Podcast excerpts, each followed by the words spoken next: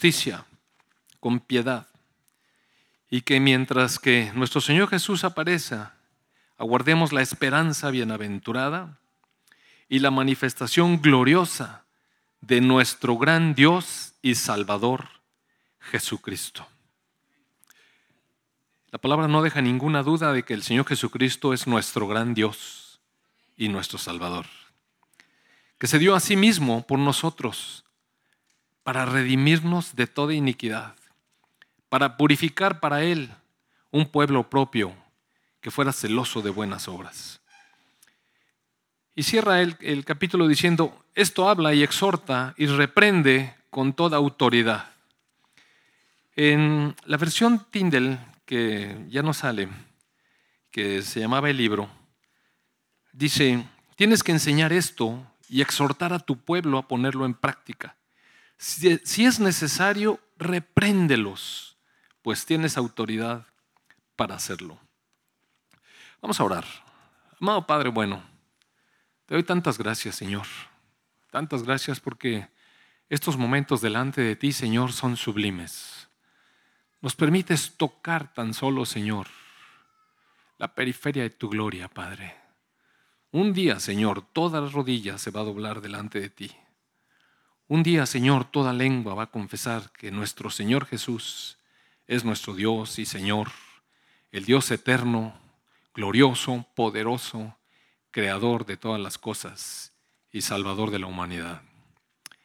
Padre, te pido que tu Espíritu Santo nos guíe hoy en tu palabra que nos enseñe, Señor, que nos redarguya. Si es necesario, Padre, que nos reprenda. Que tú tengas la autoridad y la palabra esta mañana, Padre. En el nombre de tu Hijo Jesús. Amén. Y no crean que tengo ninguna intención de reprenderlos, mm, para nada.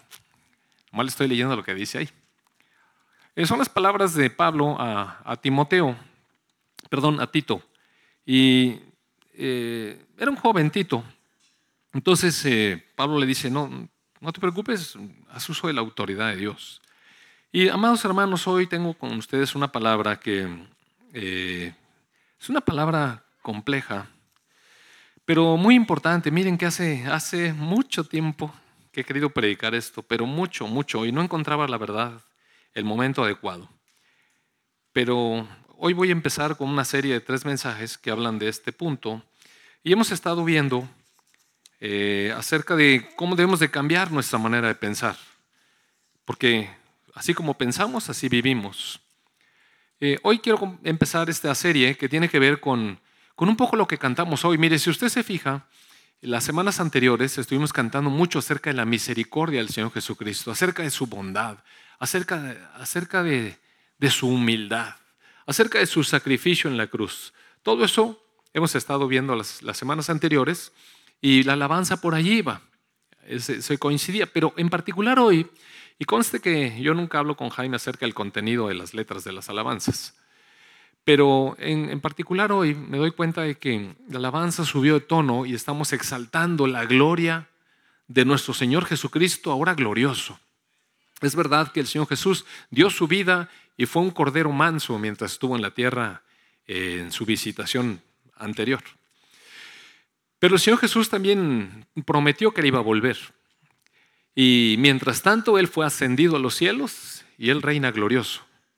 Es algo que todavía no alcanzamos a comprender. Hoy, un poco, en medio de los cantos de alabanza y de exaltación, un poco el Espíritu Santo nos llevó a, a, esta presencia gloriosa y mire, ¿qué pasa cuando estamos delante de su presencia gloriosa? El Espíritu se compunge y nos lleva a veces a las lágrimas, al arrepentimiento, a quebrantamiento. Porque es muy diferente, amados hermanos, estar delante del Cordero de Dios, delante del, Cordero de, que enmudeció, delante de sus enemigos y fue matado. Y es muy diferente a estar delante del Jesucristo glorioso, del Señor Jesucristo que vive para siempre y que reina por siempre y que, actualmente ese es su lugar delante del Padre. Eh, y hoy quiero tocar esta parte. Mire, le quiero dar un poco de contexto para no entrar así de pronto en una parábola con brusquedad. En el capítulo 21 del Evangelio de Mateo, eh, el Señor Jesucristo eh, narra lo que pasó justamente el domingo anterior a, la Semana Santa. ¿Y qué pasó el domingo anterior a la Semana Santa? Bueno, mire, Jesús, eh, cumpliendo la profecía que, que había sobre él, vino en un burrito y entró a Jerusalén, sentado en un burrito. Así estaba profetizado, que su rey iba a entrar sentado en un burro a Jerusalén. Y cuando él entró allí, sabe que el pueblo, la gente sencilla, de alguna manera impulsados por el Espíritu Santo, empezó a arrojar ramas al piso y, con palmas empezaron a, gritar y emocionados decían, decían en el verso 8 eh, del capítulo 21, si lo puedes poner por favor Fabri, dice la multitud que era muy numerosa, tendía sus mantos en el camino y otros cortaban ramas de los árboles y las tendían en el camino, y la gente que iba delante y los que, iban detrás clamaban diciendo, Osana al Hijo de David, bendito el que viene en el nombre del Señor, Osana en las alturas. Cuando él entró en Jerusalén, toda la ciudad se conmovió. Mires que la presencia de Dios conmueve. Cuando el Señor Jesucristo solamente muestra un poquitito, cuando Dios nos permite ver un poquito de su gloria, conmueve. Y todo el pueblo se conmovió. Y decía, pues ¿quién es este? Y la gente decía, este es Jesús, el profeta de Nazaret de Galilea. Todavía no había una apertura total de sus ojos, si ustedes se fijan. Entonces Jesús entra en el templo de Dios y echa fuera a todos los que vendían y compraban en el templo y arrojó las mesas de los cambistas y las sillas de los que vendían palomas. Oiga, mire qué autoridad. Se bajó del burro y tomó su autoridad. Y entró en la casa de su padre y volcó todo lo que estaba equivocado, con celo profundo. Y dijo, escrito está, es decir, Él es la palabra, recuerda usted. Esta es la palabra que está escrita, pero ahora es la palabra que habla. Y dice, mi casa, casa de oración será llamada, pero ustedes la han hecho cueva de ladrones. Y entonces empezaron a venir personas ahí al templo y, él empezó a sanar. Pero los principales sacerdotes y los escribas, la gente que siempre está leyendo la palabra y la letra y no la hace viva, sino que la lee como letra muerta, viendo las maravillas que hacía y los muchachos aclamando en el templo y diciendo, Osana al Hijo de David, en lugar de impregnarse de ese fluir del Espíritu Santo, se indignaron porque se vieron a sí mismos y se veían disminuidos. Jesús ahora se veía grande. Ellos se veían disminuidos y se indignaron. Entonces fueron con Jesús y le dijeron, ¿oyes lo que dicen estos? Y Jesús les dijo, sí, sí oigo. Nunca leyeron de la boca de los niños y de los que maman, ¿perfeccionaste la alabanza? Y dejándolos, salió fuera de la ciudad, a Betania, y posó allí. Entonces, un domingo antes de la muerte del Señor Jesucristo, el pueblo Jerusalén se volcó en él y dijo estas palabras, bendito, bendito el que viene en nombre del Señor, el Hijo de David, Osana al Hijo de David, Osana en las alturas. Entonces, bueno, este es un poco el contexto. Dice que por la mañana volvió a la ciudad y tuvo hambre. Y en el verso 19 dice, y viendo una higuera cerca del camino, vino a ella y no, haya, no halló nada en ella sino hojas solamente. Y dijo, nunca jamás nazca de ti fruto. Y luego se secó la higuera. Claro, los discípulos estaban maravillados y decían, ¿cómo es que se secó enseguida la higuera? Y el Señor Jesús les habla acerca de la fe. Pero mire, esto no tiene nada que ver realmente con comida y con árboles. Tiene que ver con símbolos. La higuera en la escritura siempre representa a Israel. Y lo que el Señor estaba buscando era el fruto de Israel. Y hasta ese momento no había habido fruto en Israel. Y el Señor Jesucristo declara que se seque. Está, comprendiendo. Entonces, eh, eh, después los, los, fariseos siguieron presionándolo y presionándolo acerca de, por qué estaba haciendo eso y lo siguieron presionando. Y el Señor Jesucristo les pone unas barridas bien buenas. Si quiere, le invito a que lea todo el, eh, el capítulo 21. Y después viene el capítulo 22, en donde el Señor Jesucristo empieza a hablar acerca del reino. Y eh, déjenme ver exactamente qué es lo que quiero decir. Los fariseos siguieron, siguieron fastidiando y fastidiando y tratando de acorralarlo con una serie de preguntas de esas capciosas, tratando de atraparlo en algo. En el verso 41 del, del capítulo 22, dice que estando juntos los fariseos, Jesús les preguntó y les dijo, ¿qué piensan del Cristo? ¿De quién es hijo? Ellos estaban indignados porque el pueblo estaba diciendo, Osana al hijo de David. Y ese era el cumplimiento de una profecía mesiánica. Decir que era el hijo de David era el Cristo. Y ellos se indignaron por esto. O sea, estás aceptando que tú eres el Cristo de Dios. Se indignaron, mire. Se indignaron. Entonces Jesús ya los tomó ahí a ellos juntos y les dijo, a ver, ¿qué piensan del Cristo? ¿De quién es hijo? ellos le contestaron porque sabían la ley.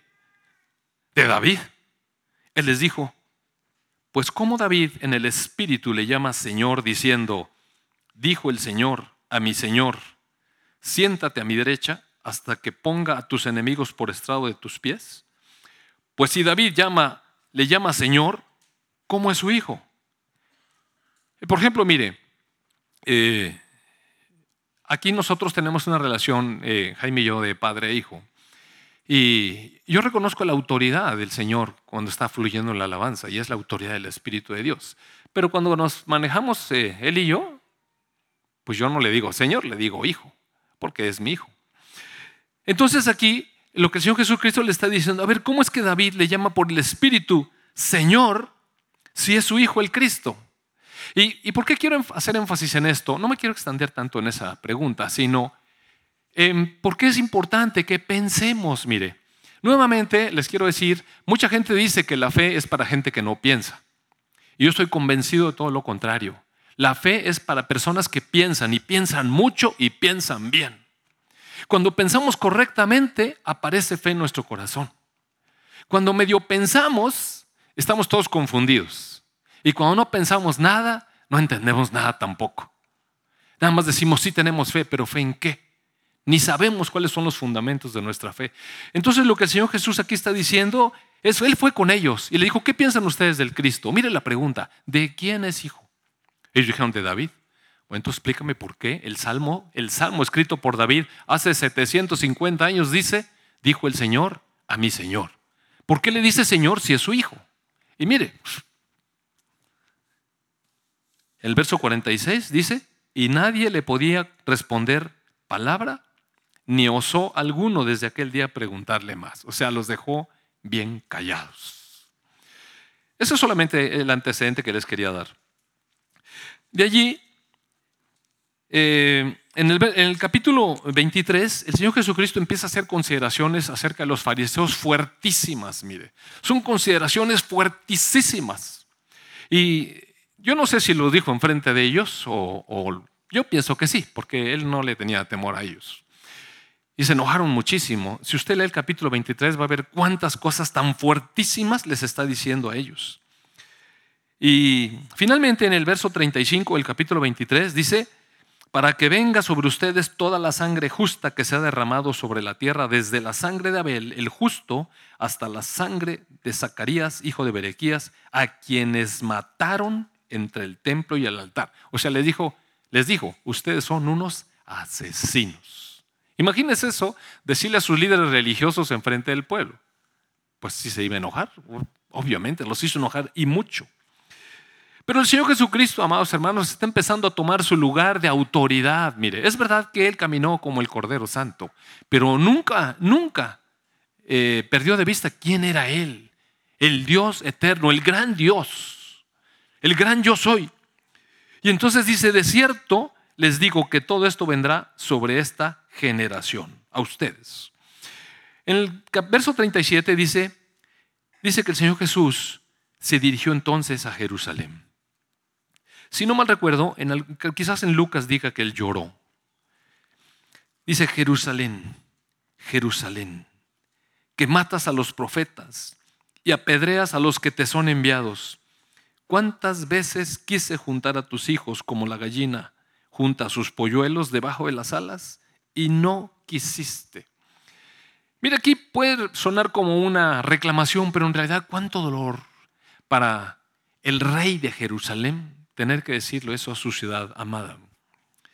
vine, vine para juntar tus hijos como una gallina junta sus polluelos debajo de sus alas para proteger, para cuidar. Y no quisiste.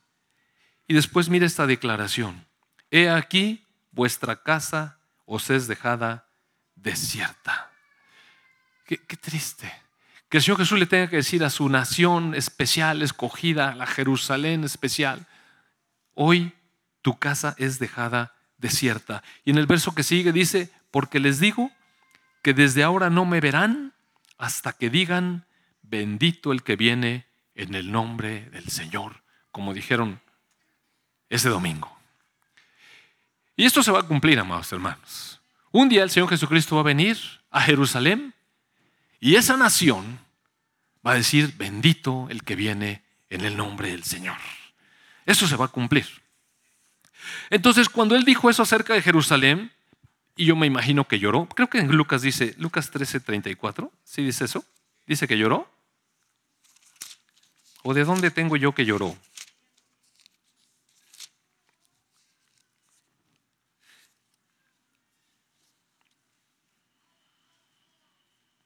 Pues no sé dónde, dónde saqué eso. Eh, la cuestión está en que se levantó de ahí compungido. O sea, estas palabras a su ciudad amada deben haber, deben haber tocado profundamente su propio corazón. Y entonces los discípulos, los discípulos, eh, usted sabe, ¿no? Siempre vemos a alguien que está un poco afectado en su alma y tratamos de darle alguna palabra de ánimo y estos discípulos siempre estaban con sus cosas, como nosotros, que cuando vamos con el Señor siempre tenemos una mejor idea de lo que Él está haciendo ¿no? y queremos que haga las cosas de otra manera. Cuando Jesús salió del templo, dice el verso 1 del capítulo 24, y se iba, se acercaron sus discípulos como diciéndole, no te agüites, mira, mira, mira el templo. ¿Cómo que Jerusalén? Mira el templo, mira, hay buenas cosas aquí. No entres en depresión. Entonces el Señor les dijo, ven todo esto. De cierto, les digo, no quedará aquí piedra sobre piedra que no sea derribada. Hoy en la mañana estaba leyendo una, eh, una situación que yo no conocía en realidad. Yo nunca he ido a, Israel y, pues nada más veo el muro de los lamentos ahí en un montón de fotos, pero nunca había puesto a, a darme cuenta que, que el muro está construido de diferentes piedras. No es el muro original lo tiraron todo. Y después lo levantaron y agarraron piedras de aquí de allá, y entonces tiene piedras de todas ese muro. Eh, es interesante que se cumplió tal cual lo que dijo el Señor Jesucristo. Entonces, eh, cuando estaba sentado en el monte de los olivos, verso 3, dice que los discípulos se acercaron aparte y le dijeron, a ver, a ver Señor, pues ¿cuándo van a hacer estas cosas? Imagínense, el orgullo de Jerusalén era su templo, amados hermanos. El orgullo de Jerusalén era su templo. No había nada cosa más que presumir más que su templo. Entonces, que el Señor les diga, ¿ves esto? No va a quedar nada. Entonces yo creo que les entró cierta preocupación. Oye, a ver, a ver, ¿cómo, ¿cuándo va a pasar esto, no? ¿Qué, ¿Qué, señal va a haber de tu venida y del fin del siglo? Y entonces el Señor, Señor Jesucristo empieza a hablar largo, un discurso de los más largos acerca de su regreso glorioso, mire de su regreso glorioso. Y en el verso 32, quiero ir al verso 32 del capítulo 24, si lo tienes por ahí, Fabri. Este Fabri, qué veloz, ¿no? ¿Se acuerdan ustedes que hacía unos capítulos vimos que el Señor Jesucristo habló sobre la higuera y la secó? Y vimos que eso era un símbolo sobre Israel. Entonces ahora en el verso 32, después de estar hablándole una serie de cosas, de señales que deberían, deberían poner atención para que viéramos cuándo viene el Señor Jesucristo nuevamente, dice el verso 32, de la higuera aprendan la parábola. Cuando ya su rama está tierna y brotan las hojas, saben que el verano está cerca. Así también ustedes, cuando vean todas estas cosas, conozcan que está cerca, a las puertas. ¿Y de qué les había estado hablando? De guerras y rumores de guerras, de hambres y de pestes y de cosas. Pero aquí hace un, hace una, hace un punto de referencia muy interesante, mire, la higuera. Recuerde usted que la higuera se secó y se refería a Israel. En el año 70 Israel fue arrasado por los romanos en una revuelta que hubo. Y los romanos, eh, bajo la dirección del general Tito, arrasó con todo Jerusalén y los esparció por todos lados, los esparció. Y no hubo más Israel ahí. E Israel estuvo dos mil años sin tierra y estuvo regado por todas las tierras que usted se puede imaginar, por Rusia, por Austria, por Alemania, por América, por todos lados, por todos lados. Los judíos se, se esparcieron por todos lados. Y pasaron dos mil años y no había tierra. Hasta después de, que se generó el conflicto de la Primera Guerra Mundial, y esa zona que ya se llamaba Palestina, eh, la tenían bajo el mandato británico. E Inglaterra, a petición de los judíos, decidió darles un, un trozo de tierra nuevamente. Y esto se concretó así en forma completa en 1948, cuando se reconoce el Estado de Israel. Entonces, a partir de 1948, la higuera empieza a florecer. Pero todavía no está completamente, completamente florecido. Mire. Si usted sabe, la tierra que el Señor le prometió a Israel también, también está de este lado del Jordán, no solamente de aquel lado. Pero poco a poco estamos viendo cómo Israel se va conformando como nación ante la ONU. Yo no sé si usted sepa que no todas las naciones de la ONU reconocen a Israel como nación. ¿Usted sabía? No todos, mire, como el 80% de naciones reconocen a Israel como nación, pero la van a reconocer. Y después de la guerra de los seis días, Israel tomó algunas partes que no, que no le había dado el mandato británico. Dentro de ellas fue Jerusalén.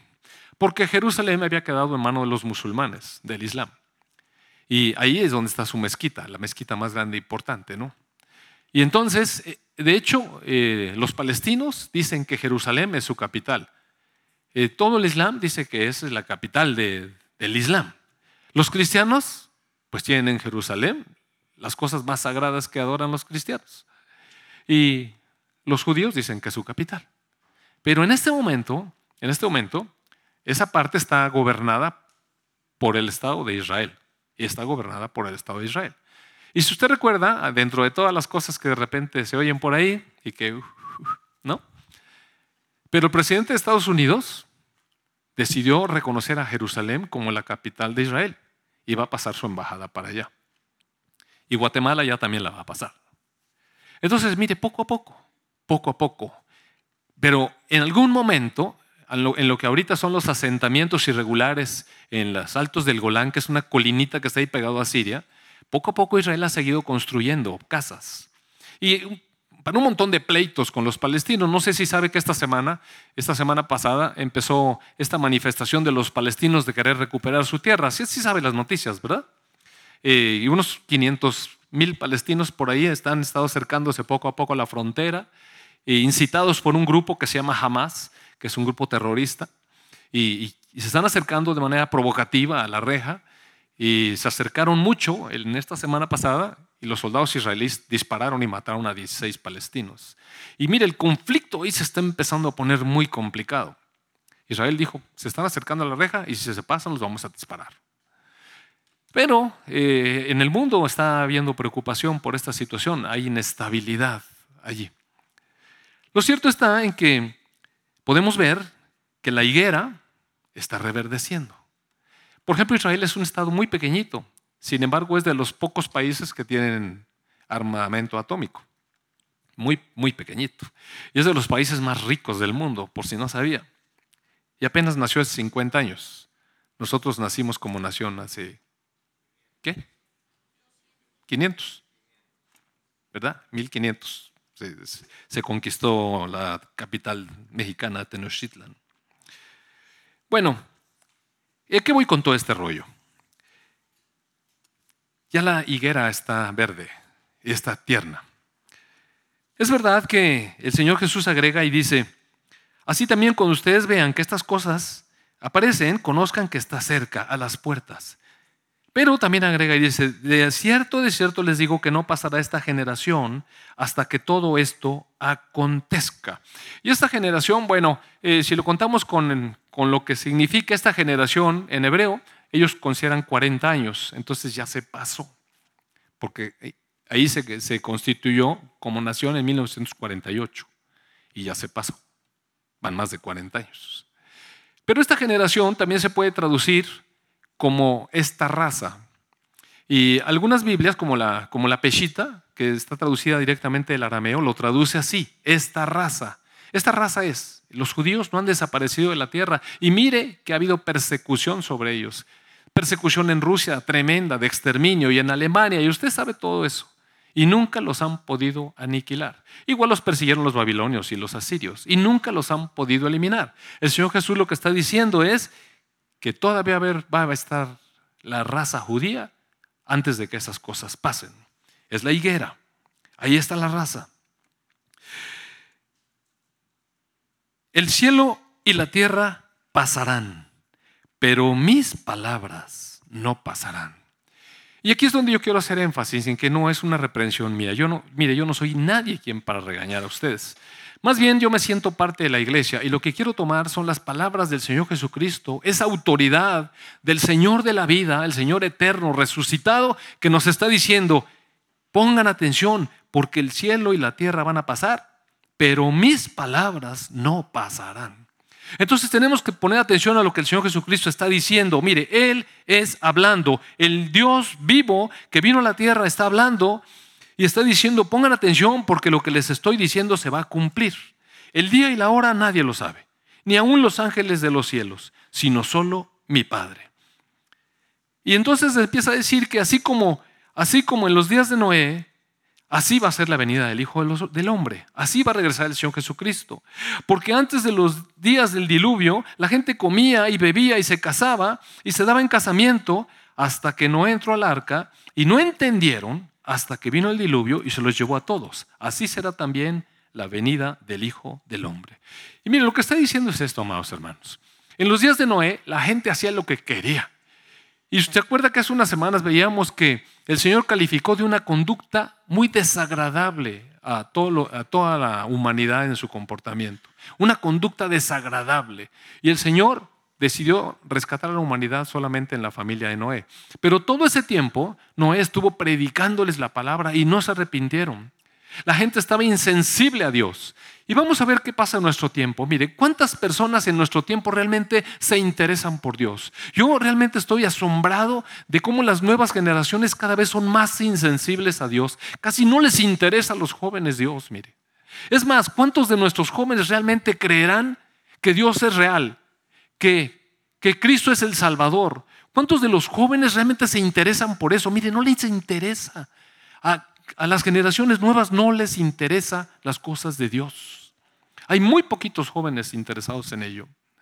¿Y cuántas personas, no solamente de las generaciones nuevas, sino de los viejos, de nosotros, de los maduros, cuánta gente realmente cree en el infierno? ¿Cuánta gente de nuestras generaciones cree que existe el diablo y que todo lo que está diciendo este libro es verdad? ¿Cuánta gente cree que, que cree eso?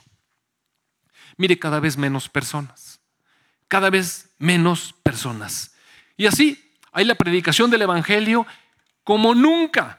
Con los medios de comunicación usted puede escuchar predicaciones del Evangelio en YouTube y, en cualquier cantidad de medios. Todas las iglesias tienen ahora eh, de alguna manera presentaciones y predicaciones. Usted entra y va a ver cuánto puede encontrar acerca de eso. Y está por todo el mundo. Y sin embargo, la gente insensible e insensible e insensible y realmente no sé qué tantas cosas se prediquen, pero nunca me pongo a oír todo lo que se predica. Lo que sí sé es que el Señor Jesucristo dijo que sus palabras no iban a pasar y que sería bueno que las atendiéramos. Entonces, en el verso 42, recuerde usted que está hablando con sus discípulos está hablando con sus discípulos, porque ellos se acercaron y le dijeron, dinos de esto, acerca de tu regreso, dinos. Y entonces en el verso 42 dice, velen pues, porque no saben a qué hora ha de venir su Señor. Pero sepan esto, que si el padre de familia supiera a qué hora el ladrón habría de venir, velaría y no dejaría minar su casa. Por lo tanto, también ustedes estén preparados, porque el Hijo del Hombre vendrá a la hora que no piensan. Y recuerde usted, quiero enfatizar, recordemos todos, yo también, que el Señor dijo que la tierra va a pasar, El cielo va a pasar, pero sus palabras no van a pasar.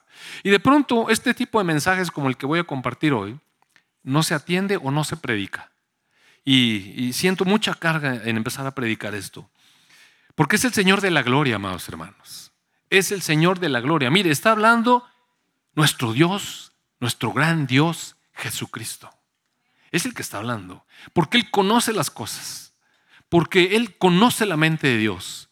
Porque Él conoce el futuro y el pasado. Conoce las cosas del cielo y las de la tierra. Todo lo conoce. Entonces está hablando con gran autoridad. Esa es la autoridad que debería de reprender a nuestro espíritu, la autoridad del Hijo de Dios. Dice, velen pues, velen pues. Eh, en el verso 44 dice, también ustedes estén preparados porque el Hijo del Hombre vendrá a la hora que no piensan. ¿Quién es pues el siervo fiel y prudente al cual puso su Señor sobre su casa para que les dé alimento a tiempo? Bienaventurado aquel siervo al cual cuando su Señor venga le halle haciendo así. De cierto les digo que sobre todos sus bienes le pondrá. Pero si aquel siervo malo dijera en su corazón, ah, mi Señor tarda en venir, y comenzare a golpear a sus consiervos, y aún a comer y a beber con los borrachos, vendrá el Señor de aquel siervo en día que éste no espera y a la hora que no sabe, y lo castigará duramente y pondrá su parte con los hipócritas. Allí será el lloro y el crujir de dientes. Y mire, cuando empezamos a oír este tipo de cosas, a veces nos incomodamos un poco nuestro asiento. Porque lo que queremos oír es al Jesús bondadoso que nos dice, les amo, no se preocupen, yo estoy con ustedes. Y eso es verdad. Eso es una verdad. Porque hasta ahora el Señor Jesucristo se ha mostrado bondadoso con nosotros y ha estado con nosotros. Eso es una verdad. Y podemos testificar eso, amados. Como hoy, eso estábamos testificando. El Señor Jesucristo ha estado con nosotros en las buenas y en las malas. Y mire, el boletín trae algo al respecto. Y dice que no todo son tiempos de victoria. De repente pasamos derrotas. Pero aún en medio de esos tiempos difíciles hemos sentido al Señor Jesucristo junto a nosotros, respaldándonos, apoyándonos, sacándonos adelante, ¿sí o no? Y lo que esperamos es que aún que nos sorprenda la muerte, iremos a la vida. Eso es lo que esperamos, Esa es la esperanza gloriosa de cada uno de nosotros, que iremos a encontrarnos con Él. Pero si usted recuerda, en la segunda carta a los Corintios, el Señor Jesucristo, eh, Pablo dice que todos nosotros, todos nosotros, los cristianos, nos vamos a levantar el día que el Señor Jesucristo venga, nos vamos a levantar de la muerte para encontrarnos con el Señor en los cielos y para ser juzgados por Él. Y cada uno de nosotros se parará delante del tribunal de Cristo para dar cuenta de nuestras obras. Y el Señor Jesucristo nos va a juzgar por nuestras obras, no por nuestra fe. Mire, solamente van a ser levantados de los muertos las personas que tuvieron fe. Los que no tuvieron fe no van a ser levantados. Van a ser levantados aquellos que tuvimos fe eh, para creer que Él es el Señor Jesucristo. Porque Él va a venir a su iglesia, a los suyos, de manera que los que van a ser levantados van a ser aquellos creyentes. Pero esos creyentes son los que van a ser juzgados en el tribunal de Cristo. Los otros no se van a levantar. Los otros se van a levantar hasta el día último Después de que el Señor Jesucristo haya venido a reinar a la tierra mil años y le entregue todas las cosas a su Padre, y entonces Dios levante a todos los muertos, a todos los muertos que no fueron levantados antes, para que cada uno le dé cuentas a Dios de sus obras. Entonces hay que tener algunas cosas en claro. Estos que se levantarán primero y recibirán al Señor en los cielos son creyentes. Esos son los que se van a levantar. Y esos creyentes son los que van a ser juzgados por sus obras. Entonces ahora, si me deja tomar otra vez este pasaje, dice, ¿quién es pues el siervo fiel y prudente?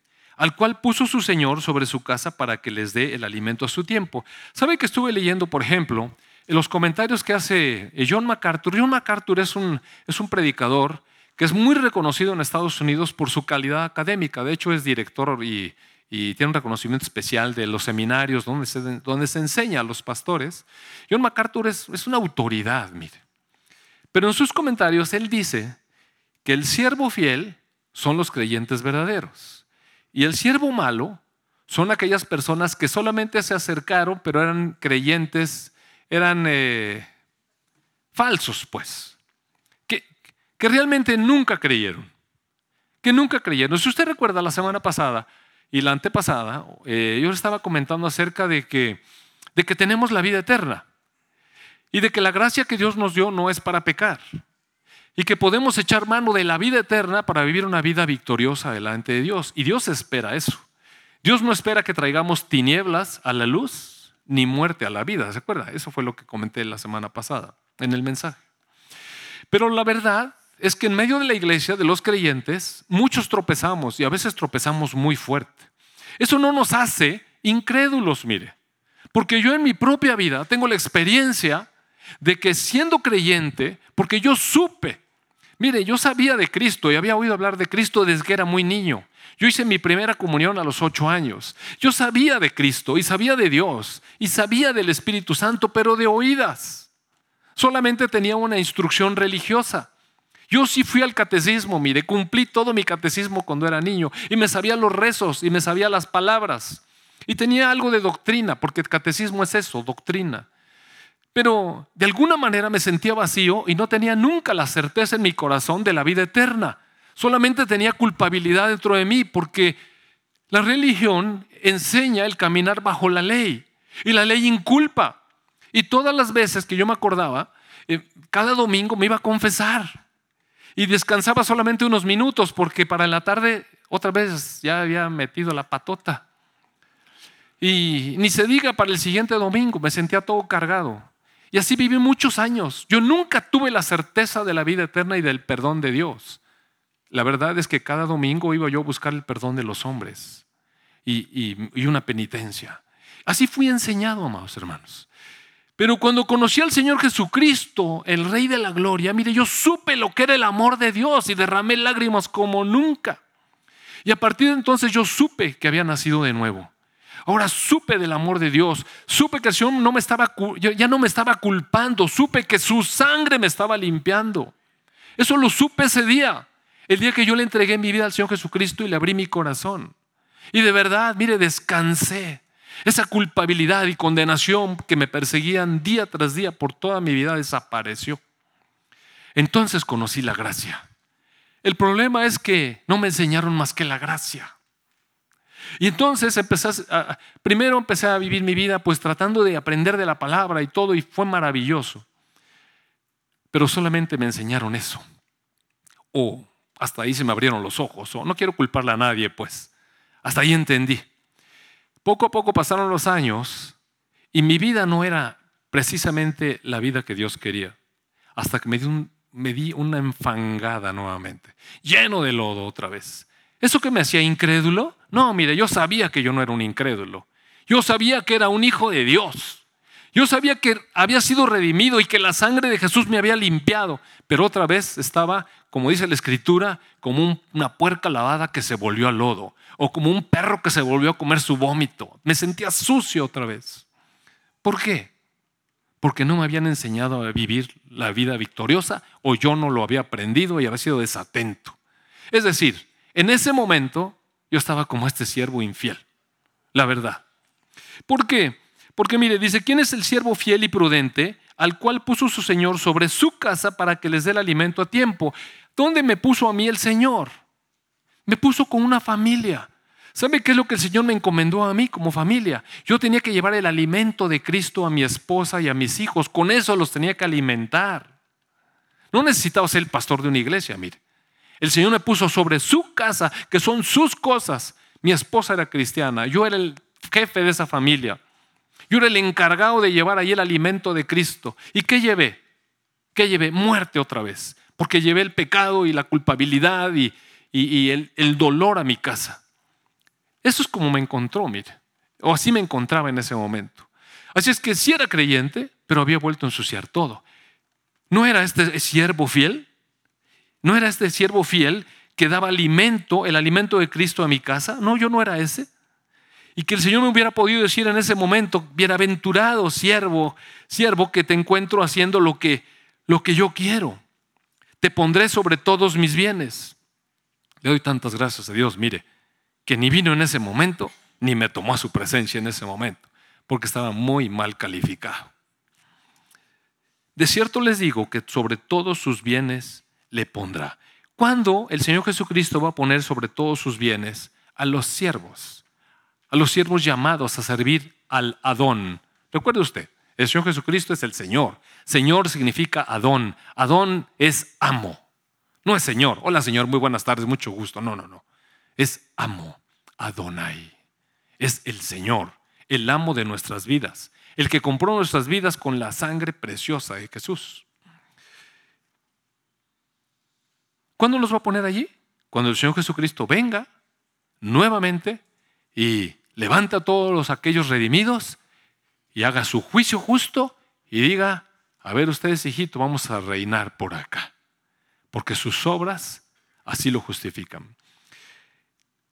Pero si aquel siervo malo dijera en su corazón, mi señor tarda en venir, y comenzare a golpear a sus consiervos, y aún a comer y a beber con los borrachos, vendrá el señor de aquel siervo en día que éste no espera y a la hora que no sabe, y lo castigará duramente y pondrá su parte con los hipócritas, ahí será lloro y crujir de dientes. Esto no nos gusta a los cristianos. Es mejor decir, ¿saben qué? Esos son incrédulos. Esos son gente que nunca se entregó a Jesús. Esos eran mentirosos. Esos se engañaron a sí mismos. Así es como lo enseña MacArthur. Y así es como la mayoría de los maestros y, teólogos lo enseñan. Hay muy, poquitas, hay muy poquitas enseñanzas que dicen que esta palabra es para cristianos. De esta corriente son, por ejemplo, Watchman Nee y Witness Lee. Y hoy en la mañana estaba yo viendo el diccionario de Wirfs y también allí pone que es para cristianos. Pero hay muy poquitos que defienden esta corriente. Ahora, ¿cuál es la verdadera? Mire, el único que sabe eso es el Señor Jesucristo, porque yo no he estado allá, amados hermanos. Pero sí les puedo decir algo. Si uno no tiene esta perspectiva, uno puede vivir muy confiadamente. Mire, ¿qué pasó con este siervo malo? Este siervo malo es todos aquellos que somos cristianos y decimos, pues me entregué a Cristo el año pasado y he estado tratando de agradarle, pero ¿sabe que es cansado de repente de vivir para el Señor Jesucristo? De pronto, en un mundo como el que vivimos, es cansado, es cansado de vivir para el Señor Jesucristo si nosotros no ponemos los ojos donde los debemos de poner. Si no ponemos los ojos donde los podemos. Porque cuando uno pone sus ojos en la presencia del Señor, mire usted qué glorioso fue. En la presencia del Señor uno puede llevar las desavenencias de la vida, las tribulaciones, los problemas, las caídas, las derrotas, los dolores, las relaciones rotas, las, eh, las enfermedades, la muerte de un familiar amado, eh, nuestra propia enfermedad. Eh, yo no sé qué tantas cosas, las ofensas de tanta gente. Sí podemos, sí podemos. Pero ¿cuánto tiempo mantenemos los ojos puestos en Jesús, autor y consumador de la fe? Con frecuencia bajan nuestros ojos. Y de pronto vemos que que los que no son cristianos, oigan, se da una vida que, ¿qué onda, no? Nosotros ahí estamos nada más siendo fieles con el Señor domingo tras domingo y aquellos se la pasan en la pura parranda bien padre. Y, y, hacen cosas en su trabajo que nosotros, que nosotros nos abstenemos de hacer. ¿Y qué pasa? Los cristianos sí nos sacan y nos hacen menos y nos pisotean. En cambio que ellos son unos tramposos de primera y les va bien y tienen mejores trabajos y mejores pagas y mejores deleites y hacen y deshacen y se divierten. Y entonces, eso es lo que nos distrae, mire, ponemos los ojos en eso. Entonces, nuestra fe se afloja y de pronto nos sentimos cansados de ser cristianos. Y yo creo que muchos de nosotros decimos, es que no, me voy a una escapadita, ¿no? Una escapadita a Las Vegas, total, una escapadita. Como dijo Jaime, que tanto es tantito. Poquito, poquita mancha. La cuestión, amados, es que nosotros podemos creer que estos son no cristianos o podemos creer que sí son cristianos. Pero mucho de lo que creamos va a determinar. Porque si nosotros creemos que la vida eterna no se pierde, como yo le decía la vez pasada, y que se pueden hacer una serie de cosas y no va a pasar nada, mire, uno se va relajando. Si uno cree que estas cosas son para cristianos, le aseguro que nos apretaríamos un poquito más el cinturón. Ahora, yo no le quiero decir dogmáticamente es así, cada quien crea lo que sea. Lo único que le quiero decir es que eventualmente el único que sí sabe es el Señor Jesucristo. Y si cuando Él venga resulta que era así, que rechinar de dientes. De verdad. Porque imagínese usted que estuvimos aquí Y, de, pronto tuvimos este momento de gloria con el Señor. Oiga, qué momento de gloria. Pero que el Señor nos diga, ¿ves este momento de gloria que fue una probadita?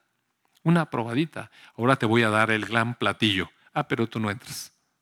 ¿Usted cree que no va a haber rechinido de dientes? Por supuesto que va a haber rechinido de dientes si el Señor no nos deja entrar. Le voy a leer en esta versión, Tyndall, del libro, cómo dice ese pasaje que me llamó muchísimo la atención y no he encontrado en ninguna otra traducción, pero me llamó la atención mucho. ¿Cómo lo traducen aquí?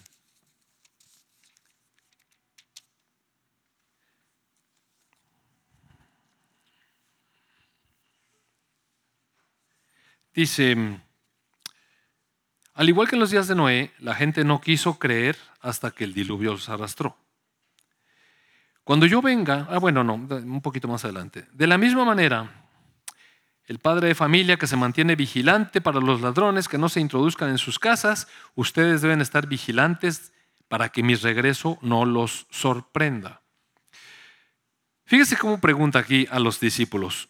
¿Son ustedes siervos sabios y fieles a quienes el Señor ha encomendado la tarea de realizar los quehaceres de su casa y proporcionar a sus hijos el alimento cotidiano? Benditos serán si a mi regreso los encuentro cumpliendo fielmente con su deber. Los pondré a cargo de mis bienes. Pero si son tan malvados que creyendo que voy a tardar en venir, se ponen a oprimir a sus consiervos, andar de fiesta en fiesta, a emborracharse, el Señor llegará cuando menos lo esperen, los azotará severamente y los enviará al tormento de los hipócritas, y allí será el llorar y el crujir de los dientes. En la versión textual, la traducción textual, ahí donde dice que serán castigados severamente, me llama la atención que dice, que del original dice, serán partidos en dos. Y ser partidos en dos tiene también muchas cosas para pensar. ¿Por qué estoy enfatizando esto? Porque recuerde usted que el Señor Jesucristo les dijo a los fariseos, a ver, díganme de quién es hijo el Cristo. Y luego les puso ahí, a ver, diga, explíquenme por qué le dice Señor si es su hijo. Es decir, el Señor Jesucristo nos impulsa a pensar, amados hermanos, a pensar en la palabra, a reflexionar, a considerarla. ¿Por qué dice las cosas que dice? No léela rápido, ay, nuestro está re feo, mejor no. A ver, ¿qué otra, qué otra parábola viene? No, no hay que hacer eso, mire. La palabra hay que, hay que tomarla y sobre todo cuando el Señor Jesucristo está hablando muy en serio. Y dice, de cierto les digo que el cielo y la tierra pasarán, pero mis palabras no pasarán. Este, este es un fragmento que hay que pensar y pensar y pensar. Usted puede, puede hacer como, o podemos, podemos, porque es mucho más cómodo decir, no, esos son incrédulos. Y yo sí creo, yo sí creo, yo sí creo. Está bien, podemos hacer eso. Y, pensar que por decir yo sí creo, yo sí creo, nuestra conducta puede seguir siendo eh, equivocada y equivocada y equivocada. La verdad es que el Señor en esta vida nos pone correctivos y nos pone en situaciones donde nos hace levantar los ojos. Y en lugar de estar quejándonos por nuestras situaciones, es que Señor, ¿por qué me pasa todo esto? ¿Por qué no levantamos los ojos y nos, dice, nos vemos que el Señor nos dice, te estoy transformando a la imagen de mi Hijo? Y tienes demasiadas cosas que estorban. Si nosotros volteamos y somos dóciles en su mano, es mucho más llevadero, mire es mucho más llevadero. Entendemos las disciplinas de Dios aquí, bendito sea Dios con sus disciplinas en la tierra. Porque a mí no me gustaría, y eso sí quiero decirles, a mí no me gustaría un día tener que retirarme de la predicación de la palabra por, por vejez o incapacidad o lo que sea, o porque me muera y no haber hablado de estas cosas con la iglesia. Porque, ¿quién las va a decir entonces? Hay que hablar de estas cosas delante de la iglesia. Yo lo que siento es que el Señor sí nos está advirtiendo en serio. Y nos está diciendo, yo estoy esperando una, una conducta. ¿Y qué conducta está esperando? Me voy a regresar a Tito, mire. Me voy a regresar a Tito donde estábamos. A ver, Fabri, ponle ahí, tú que eres más rápido que yo, Tito. Dos, once. Esa computadora. Dice, porque la gracia de Dios se ha manifestado para salvación a todos los hombres, enseñándonos que renunciando a la impiedad y a los deseos mundanos, vivamos en este siglo sobria, justa y piadosamente.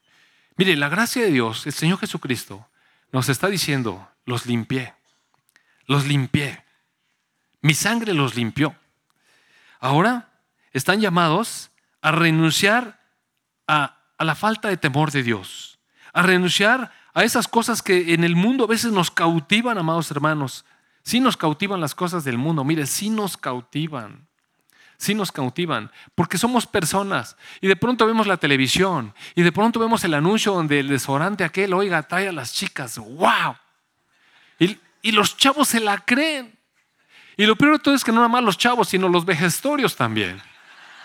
Y luego se andan ahí yendo eh, discretamente, ¿verdad? Le dicen a la esposa, te voy a acompañar al súper hoy, mi amor. Y el viejo se empieza a ir ahí por los desodorantes. ¿Cuál es el que vi en la tele? Y le empieza a oler y echarse ahí un poco. A lo mejor estoy exagerando, pero además, usted sabe cómo nos cautivan. O vemos el carrazo aquel donde las chicas, wow. Y mire, ni nos voltean a ver a nosotros. La verdad es que están viendo el carro nada más. Y, así es el mundo, mire. Dice, este, pasaje que un siervo fiel es aquel que lleva alimento a su tiempo, a, la casa del Señor. Nada más ahora apliquémoslo. Ahora vamos a hacer aplicación. ¿Cuántos de nosotros estamos llevando a nuestra casa ese alimento? ¿Cuántos de nosotros alimentamos a nuestra esposa, a nuestros hijos con Cristo? El alimento de Cristo. ¿Cuántos de, a lo mejor ustedes, bueno, no todos tenemos las mismas condiciones, pero a lo mejor hay mujeres solas. ¿Y cuántos de ustedes, mujeres solas, están llevando a su casa el alimento de Cristo a sus hijos? ¿O cuántos estamos refunfuñando nada más y diciendo que este mugroso mundo y que estos mugrosos políticos y que todo puro mugroso todo? ¿Cuántos llevamos la palabra, mire? Y la fe. Y, y no nos fijamos en cómo estén las cosas. Oiga, este mundo se va a desbaratar todo, mire. Déjeme decirle, el mundo no lo vamos a componer los cristianos, lo va a componer el Señor Jesucristo, con justicia. Él, va a poner a, orden, mire. Él va a reinar sobre las naciones con vara de hierro y, con, y va a juzgarlas con justicia. Pero no es el momento. El momento ahorita es que la iglesia exprese, manifieste el reino glorioso de Cristo. Eso es lo que nos toca hacer a nosotros, amados hermanos. Y si usted trabaja, Mire, allí brilla Cristo en su vida. Brilla Cristo en su vida. Brilla Cristo en mi vida cuando estoy en mi trabajo. Brilla Cristo en mi vida cuando estoy aquí afuera en el tránsito. Brilla Cristo en mi vida en todo lo que hago. En mi relación con los hermanos, brilla Cristo en mi vida. Eso es el siervo fiel, mire, dale el alimento de Cristo. Eh, por ejemplo, tenemos un chat de, de varones. Y a lo mejor las mujeres tienen un chat súper más grande, ¿no? Pero yo no conozco ese, nada más conozco el de varones. Y de pronto, mire, alguien tiene alguna cuestión. Yo lo que veo es que se desborda la cosa con palabras de ánimo a, las personas que ponen ahí. Y palabra de Cristo, palabra del Señor. Y las personas se sienten animadas. Yo no siempre pongo algo porque no tengo que ser el protagonista de la película todas las veces, mire. Qué bueno que, los hermanos se levantan, le dan una palabra de ánimo. A veces se dicen muchas cosas, pero eventualmente alguna de tantas le puede servir especialmente a esa persona en necesidad. Y si le sirve lo que dijo Perengano, mire, no importa que se lo dijo, porque ¿quién es el que realmente alimenta? La palabra de Cristo. Es la que anima, es la que fortalece, es la que nos saca adelante. Qué bueno, amados hermanos, que tenemos, por ejemplo, este recurso. Qué bueno que ahora conocemos las necesidades unos de otros y podemos alimentarnos unos a otros. Y a veces no es necesario que todos pongamos amén, amén, amén, amén, amén, amén, porque sabe que la cosa está nada más suena y suena. y yo, es que ya le entró el hipo a mi teléfono y cuando abro, es que dice, uno dijo, es que hermano, no te preocupes, Cristo reina. Amén, amén, amén. Amados hermanos. No, le estoy diciendo de verdad. O sea, dos o tres amén está bien. Yo estoy con ustedes en el amén. No, en serio. Es que no me dejan trabajar. ¿Sí es cierto? Entonces, dos o tres amén está bien. Y estoy con ustedes. Yo también digo amén y no le pico, ¿eh? Amén. Amén. Y el, el siervo infiel, mire, es el que... ¿Por qué pienso que sí son cristianos? Mire, en primer lugar, le dice siervo. Siervo. Estaba hablando con los discípulos. Si ustedes son esto, ¿sabe qué? Me gustaría dar una repasada, ¿no le parece? ¿Qué horas son? No, ya no voy a dar nada de repasada.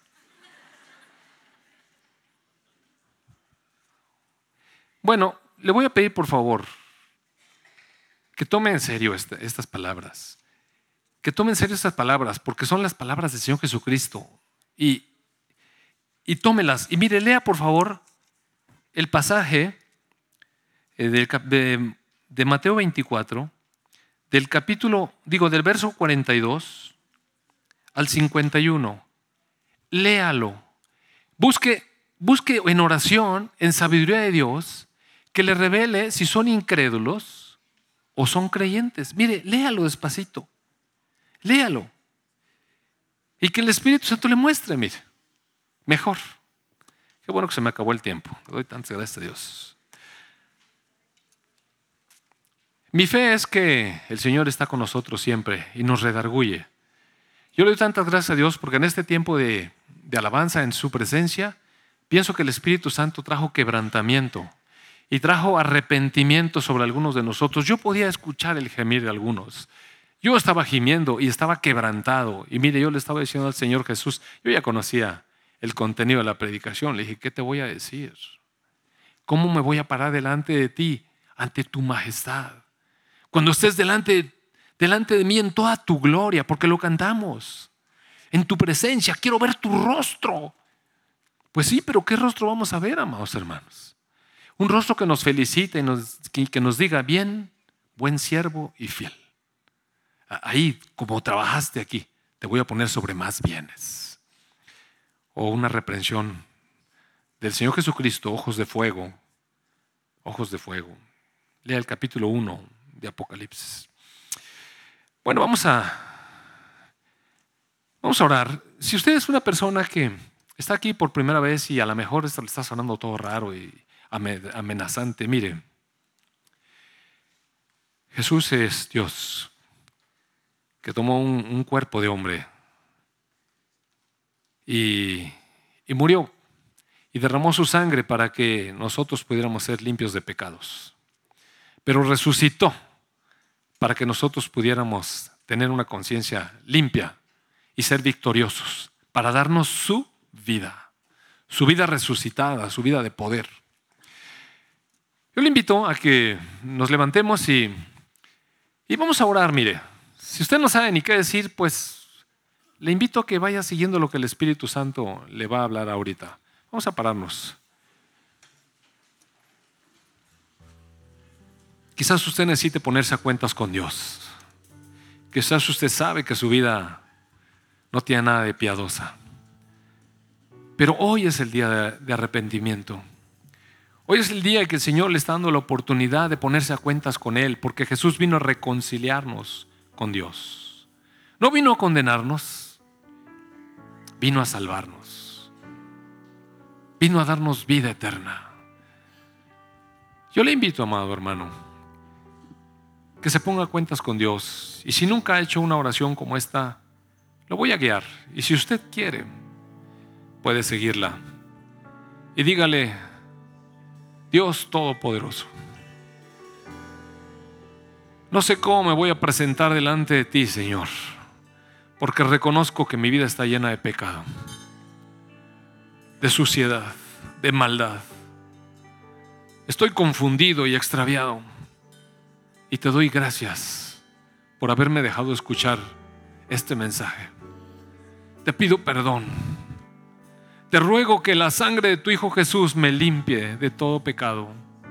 Creo que Él vino para eso, para salvarme, para dar su vida, para limpiar mi vida, para resucitó con poder, para darme vida eterna. Yo creo eso, Dios. Padre, tomo tu palabra. Te doy gracias por tu perdón. Te doy gracias por tu perdón. te amo como hijo, porque ahora conozco que tú eres mi Padre bueno. En el nombre de tu Hijo Jesús. Amén, amén. Amén.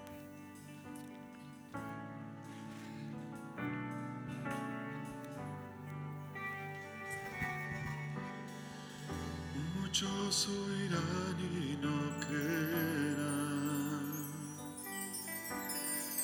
pero a tu voz temblará. Jesús con autoridad, poder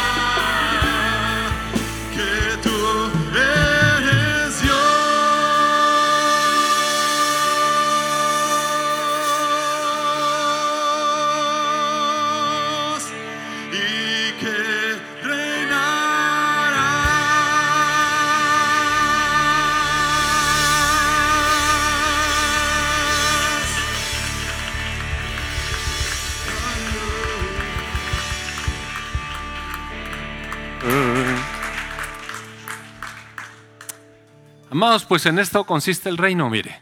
Los hombres nos sujetamos al Señor de Cristo, las mujeres se someten a sus esposos como al Señor y los hijos a sus padres. Dios le bendiga, tenga una hermosa semana.